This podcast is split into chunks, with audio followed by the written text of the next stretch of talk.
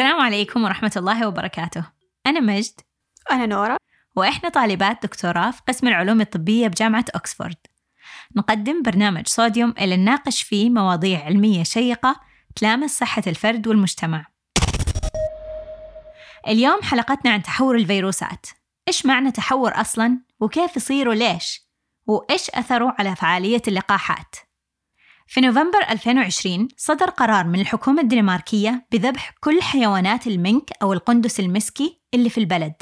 هذا معناه 17 مليون قندس يعني نص عدد سكان السعودية تقريبا.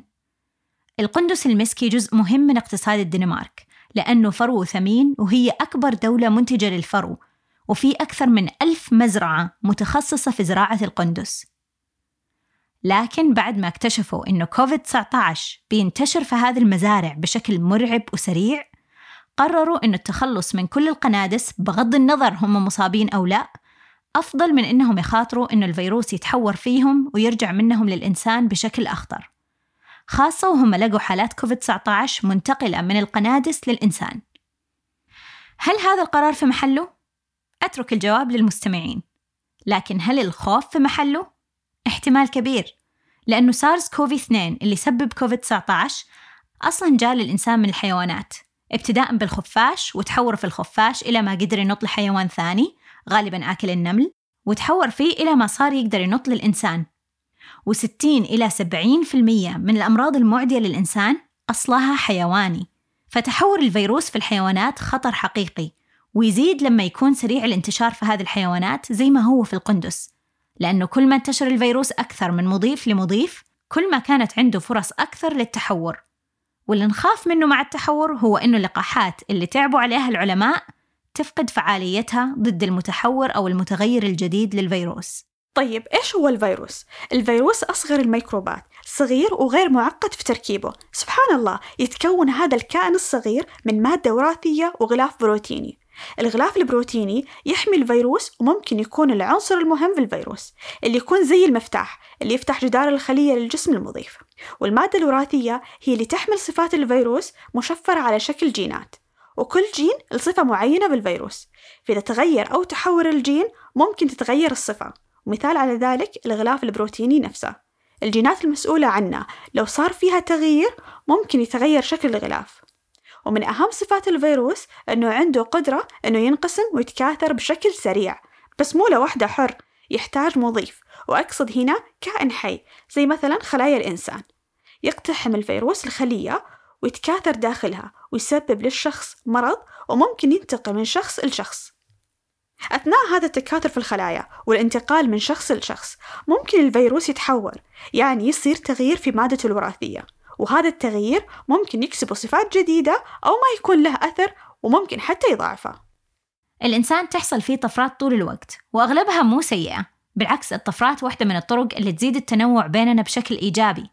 وعموما عندنا أجهزة في الخلية تحافظ على سلامة مادتنا الوراثية من الطفرات الضارة. الفيروسات تحصل فيها طفرات ملاحظة أكثر لأنه كثير منها ما عندها نفس الأجهزة اللي تمنع تكاثر الطفرات. والعلماء ممكن يشيلوا هم الطفرات الوراثية في الفيروسات لأنها ممكن تتراكم مع الوقت وبالتدريج ممكن تغير شكل المستضدات اللي على الفيروس. وأقصد هنا بالمستضدات هي البروتينات في الفيروس اللي تستثير الجهاز المناعي أثناء العدوى وهي غالبا المستهدفة أثناء إنتاج لقاح معين. فلما يتغير شكلها ممكن يصير اللقاح ما يشتغل أو يصير الشخص ما عنده مناعة للشكل الجديد. هذا التغير التدريجي أو التراكمي هو واحد من آليات تحور الفيروسات واسمه antigenic drift أو الانجراف المستضدي. يعني مع الوقت ينجرف شكل المستضد اللي على الفيروس إلى ما يصير بشكل ثاني. والآلية الثانية لتحور الفيروسات اسمها antigenic shift أو زيحان مستضدي. يعني لما المستضدات اللي على الفيروس يحصل فيها تغيير مفاجئ أو زيحان بسبب إنها عبارة عن خلطة الفيروسين مثلا المادة الوراثية حقت فيروسات الإنفلونزا مكونة من ثمان قطع مختلفة. فإذا شخص واحد أصيب بسلالتين مختلفة من الفيروس الإنفلونزا في نفس الوقت ممكن هذول الفيروسين يتبادلوا القطع ويطلع منهم نوع إنفلونزا جديد يحمل صفات وبروتينات من الاثنين القدامى. مثال على أنتيجينيك شيفت إنفلونزا الخنازير اللي انتشرت في 2009 كيف صارت؟ كانت نتيجة اختلاط فيروس يسبب الإنفلونزا في الطيور مع فيروس يسبب الإنفلونزا في الخنازير في نفس الحيوان. يعني الحيوان أصيب بالفيروسين واندمجوا وطلع فيروس H1N1 اللي سبب إنفلونزا في الإنسان وكان سبب في جائحة هو كمان. فكوفيد 19 يصير شيء مشابه للأنتيجينيك شيفت بس مو بنفس القابلية لأنه المادة الوراثية حقته قطعة واحدة بس مو قطع متعددة زي الإنفلونزا.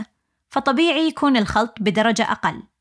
لكن الطريقة الأساسية لتحور المادة الوراثية للفيروس سواء كان كورونا أو غيره وإنتاج متغيرات جديدة هي الطفرات التدريجية اللي هي الانجراف المستضدي. طيب هذا من ناحية آلية حصول الطفرات في الفيروس نفسه.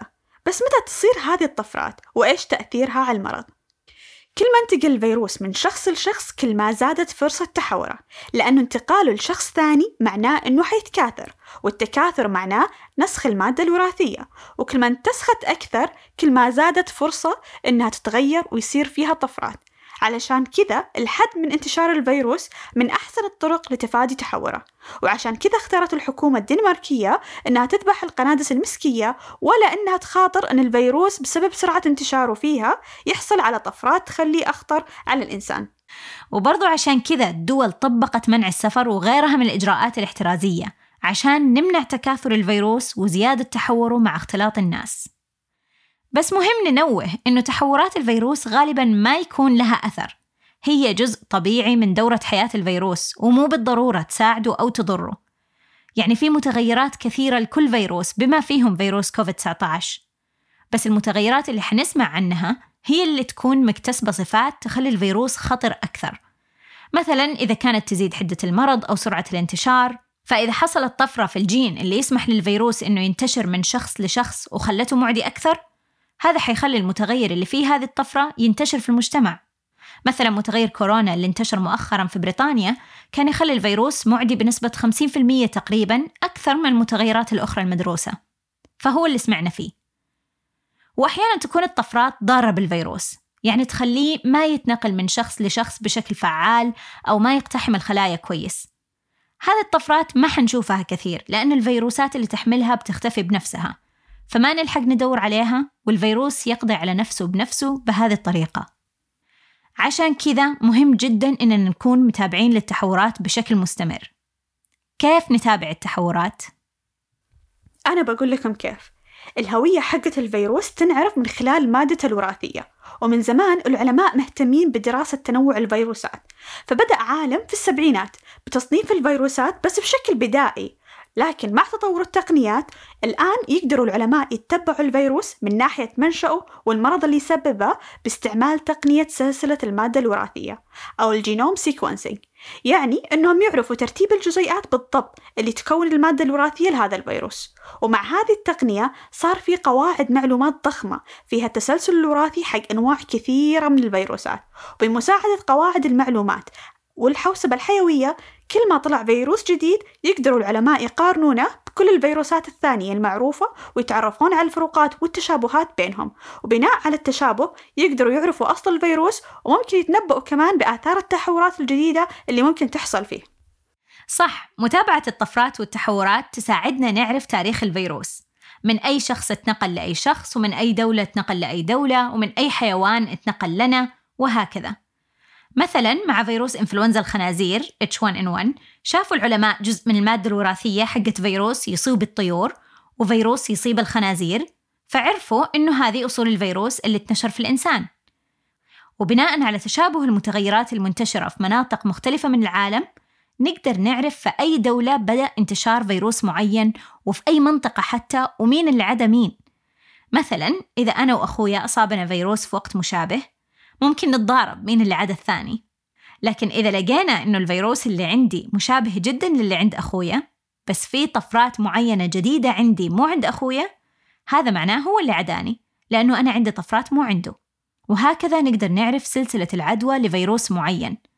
ونفس الشيء بين الدول المختلفة. طبعا الموضوع أعقد من كذا بس هذه الفكرة الأساسية. وأيضا مهم نتابع الطفرات علشان تطوير اللقاحات. سنويا في اجتماع ينعقد بين دول كثيرة برئاسة منظمة الصحة العالمية لمناقشة متغيرات فيروس الإنفلونزا الموسمية وتحديد تصميم التطعيم الموسمي لهذه السنة. وفي حالة كوفيد-19 مع التطعيم المتزايد مهم جدا أن نراقب متغيرات الفيروس علشان نتأكد أنه ما طلع متغير يتفادى اللقاح. وإلى الآن مو واضح إذا اللقاحات الأكثر انتشارا حاليا حيكونوا بنفس الفعالية ضد المتغيرات الجديدة. واللي أقصد اللي طلعت مثلا في جنوب أفريقيا ولا بريطانيا بس شركات اللقاحات بتعمل باجتهاد علشان تتأكد من هذا الشيء وتجدد لقاحاتها إذا احتاجت طيب نترككم مع سؤال هذه الحلقة هل تعتقدوا أنه سارس كوفي 2 اللي يسبب كوفيد 19 حيكون فيروس موسمي زي الإنفلونزا يحتاج كل سنة لقاح جديد؟ ولا هو مرحلة وحتعدي إن شاء الله؟